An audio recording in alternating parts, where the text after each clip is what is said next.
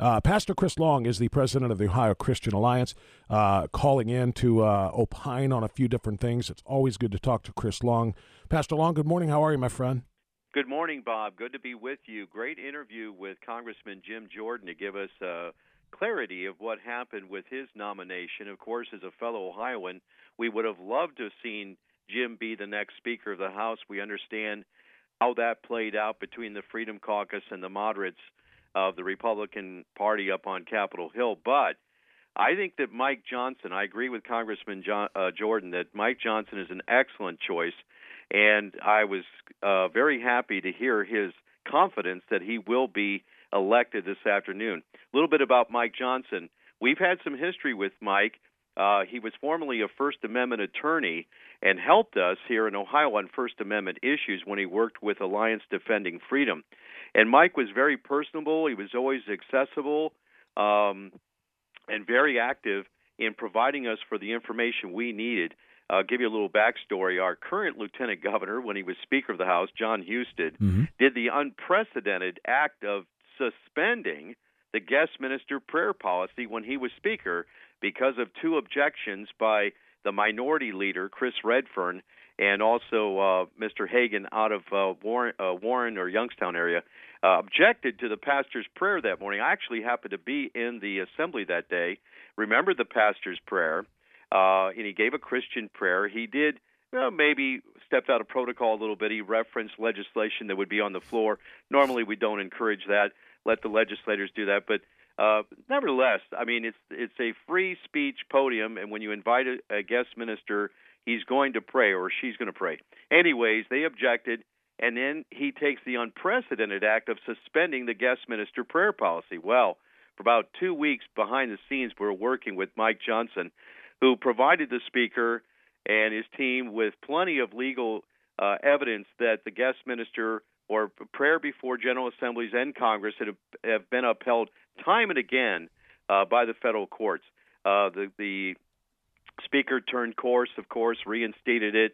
Uh, we were heavily involved on that. Mike was very helpful to that First Amendment issue, also and other First Amendment issues in Ohio. Listen, this guy, he's one of those bells that you ring that you get the same tone every time. Uh, what you see with Mike Johnson is what you get. He's a very uh, straightforward individual. Uh, he's a great guy. Fact, quite, quite honestly, uh, he's just a hard worker. I mean, he took kind of the slow track to Congress, not a guy just looking to get ahead. Uh, in fact, when he finally did choose to run for Congress, he he found the support he needed in his own district. So he is a little bit independent, con- conservative in that sense.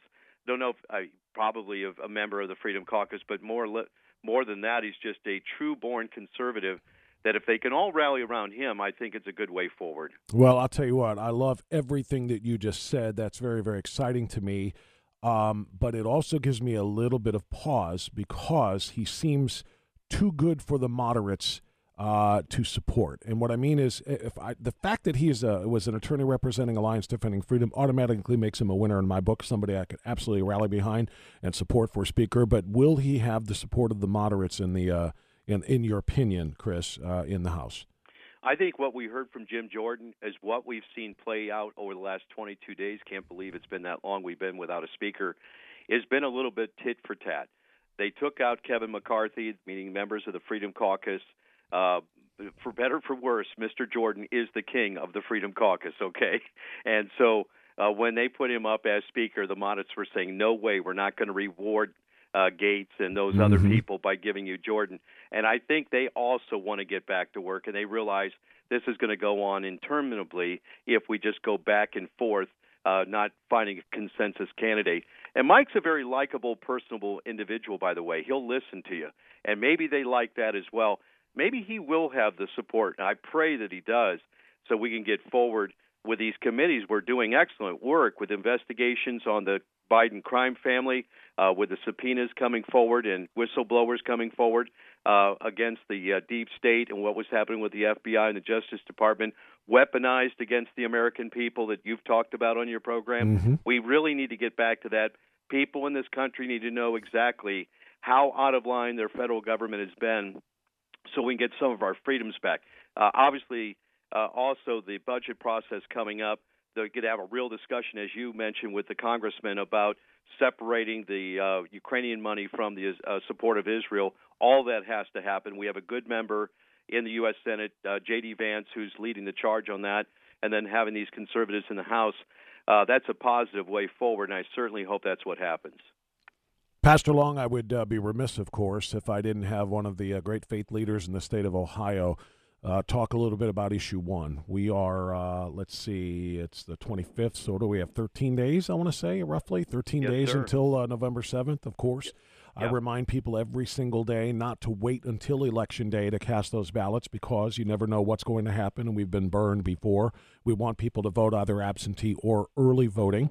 Uh, but give me your uh, your sense of where we are um, 13 days out. Well, I think things are swinging our way. Uh, they've been ahead uh, in some polling behind the scenes the whole way. However, uh, more and more Ohioans are being convinced that this is a, uh, a bridge too far, uh, that it's uh, abortion in the ninth month, that it's late term abortion. Even those who support abortion in the early going are not for ghastly late term abortion. And so when they realize that, they're beginning to change their minds. Governor DeWine's commercial out there with uh, you know, uh, with his wife Fran has been very helpful. Do I understand that the Toledo Blade uh, actually uh, their editorial department came out and opposed issue one. You are correct. I read that. Uh, I read that editorial. For I had double. It did a double take when I saw it. Originally Yeah. posted the headline, uh, "Issue one too radical or too, too goes too far," or whatever it was. And then I read it and I thought, "Are they really saying this?" And you know, they made their arguments back and forth for why they are have been so long in favor of choice, as they call it. I call it pro-death, but they call it pro-choice and they make a really you know compelling argument as far as the you know their own views are but they said this one this particular one much like what DeWine uh, Mike and Fran DeWine said in their commercial uh, same thing that even if you're pro-choice you can't be pro this this amendment goes too far. So when you have a left-wing paper like the Toledo Blade making such a statement it gives me at least a little bit of a reason for optimism that uh, some of the people that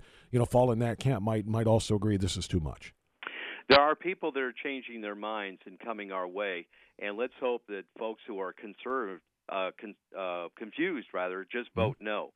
Ten, ten, the tendency is when people do not understand something on the ballot, they'll just vote no. It is a constitutional amendment that would legalize abortion the ninth month of pregnancy, wipe out all of our pro-life laws. I had the Attorney General Dave Yost on my radio program yesterday, who spelled that out in his legal analysis of what will happen if issue one passes. So it's all hands on deck. Thank you, Bob, for all that you've been doing. And I do think the Catholic and evangelical uh, church across the state is getting involved and uh, support, you know, getting the base out there.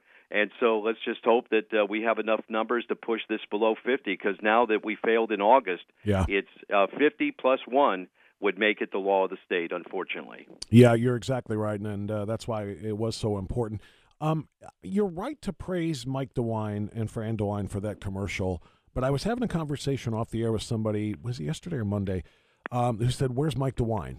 And I kind of concur. Um, it's great that they made the commercial. I would love for him to be visiting, you know, faith communities, or maybe even better, you know, uh, people who need to be converted rather than speaking to the converted already, but go to other areas, uh, go to some of the cities and, and hold events and have speaking events and have engagements where he can really argue and kind of stump for uh, defeating issue one. And I'm just, I don't know if it's if it's a scheduling thing or if it's a lack of desire, lack of energy. He's a little bit older. He looks a little bit like Joe Biden from time to time. That you know he's been doing the things for a long time. But I, I really wish yeah. I was seeing more of a public leadership role opposing issue one from the governor. That's a great question. Uh, and it may be, uh, you know, his schedule and, and what he's able to keep up with these days. Uh, he is older. I noticed that in the commercial as well. Yeah. Uh, and he's been doing this a long, long time. Uh, he has run some fundraisers. He's had some political people get involved with Protect Women Ohio. Uh, he's been a big help that way. And of course, doing this commercial. Uh, and that's played out there all across the state is making an impact. Quite honestly, I think the governor weighing in like that allowed the Toledo Blade to come out in their editorial department to take their position that they did. Uh, so let's hope that other papers fall in suit uh, that way and, and go our way on this thing. That it's it's too extreme. Uh, all of our statewide, uh, Frank LaRose, um, state treasurer, and you're going to have the uh, auditor on with you in a few minutes as well Correct. all, all of course, have urged a no vote on issue one, Uh, so we're very thankful for that. Of course, we're we're saying vote no on issue one and two, and I think most of them are too. Uh, we don't need to legalize recreational marijuana in the state of Ohio uh, the way that uh, uh, this is not your grandfather's marijuana. This is uh, uh, a highly addictive substance the way that they des- design it these days. And it would be terrible for the state of Ohio to legalize that as a recreational use. But uh, all that information is on our website at ohioca.org, uh, and they can download the printed uh, uh, bulletin insert or handout on issues one and two. Other helpful information is there as well. The Attorney General's analysis on issue one, they can share that with family and friends. I do want to mention on Sunday, we had Congressman Max Miller, of course, who is Jewish, with us for church on Sunday at Grace Baptist Church in Brunswick. And uh, he came as uh, the guest of my wife and I. Uh, and folks may remember that uh, um, Mr. Miller actually made uh, quite a uh, stir on social media uh, some a couple months ago. Uh, we did challenge him on that. His statement at the time, uh, I spoke with him. He apologized. He said, "Chris, I want to learn. I'd like to visit some uh, congregations in the district," and so we we arranged it. So it just happened to be last Sunday. The people really received him. In fact, the pastor had him up on stage give a five minute update on Israel, and then we gathered with him to pray with him and pray with the people for the people of Israel. It's a really touching moment, and uh, I really commend Congressman Miller for reaching out and working on faith issues together. I'm so glad to hear that, and I agree with you 100%. I mean, it's our Judeo-Christian unity in this country that makes us so strong. And uh, and I'm so glad. And you're right. He had a little bit of a situation there. I thought he dealt with it very appropriately and very quickly and apologized. And uh, and I think it is all you know, a great partnership going forward. I mean, uh, so many Christians, millions and millions of us across this country support Israel unequivocally, uh, and uh, and I'm glad to hear that that is taking place as well. Absolutely. Pastor Chris Long, the uh, president of the Ohio Christian Alliance, thank you for your leadership on this. 13 days to go. We do not want to wait until uh, November 7th. Let's continue to urge people to get out there to their board of elections and cast your vote early and get it in the bank so that we can indeed defeat this very dangerous and evil amendment, as Absolutely. well as issue two as well. Thank you, Pastor Long. Good to talk to you. Thank you. Thank you, Bob. You got it.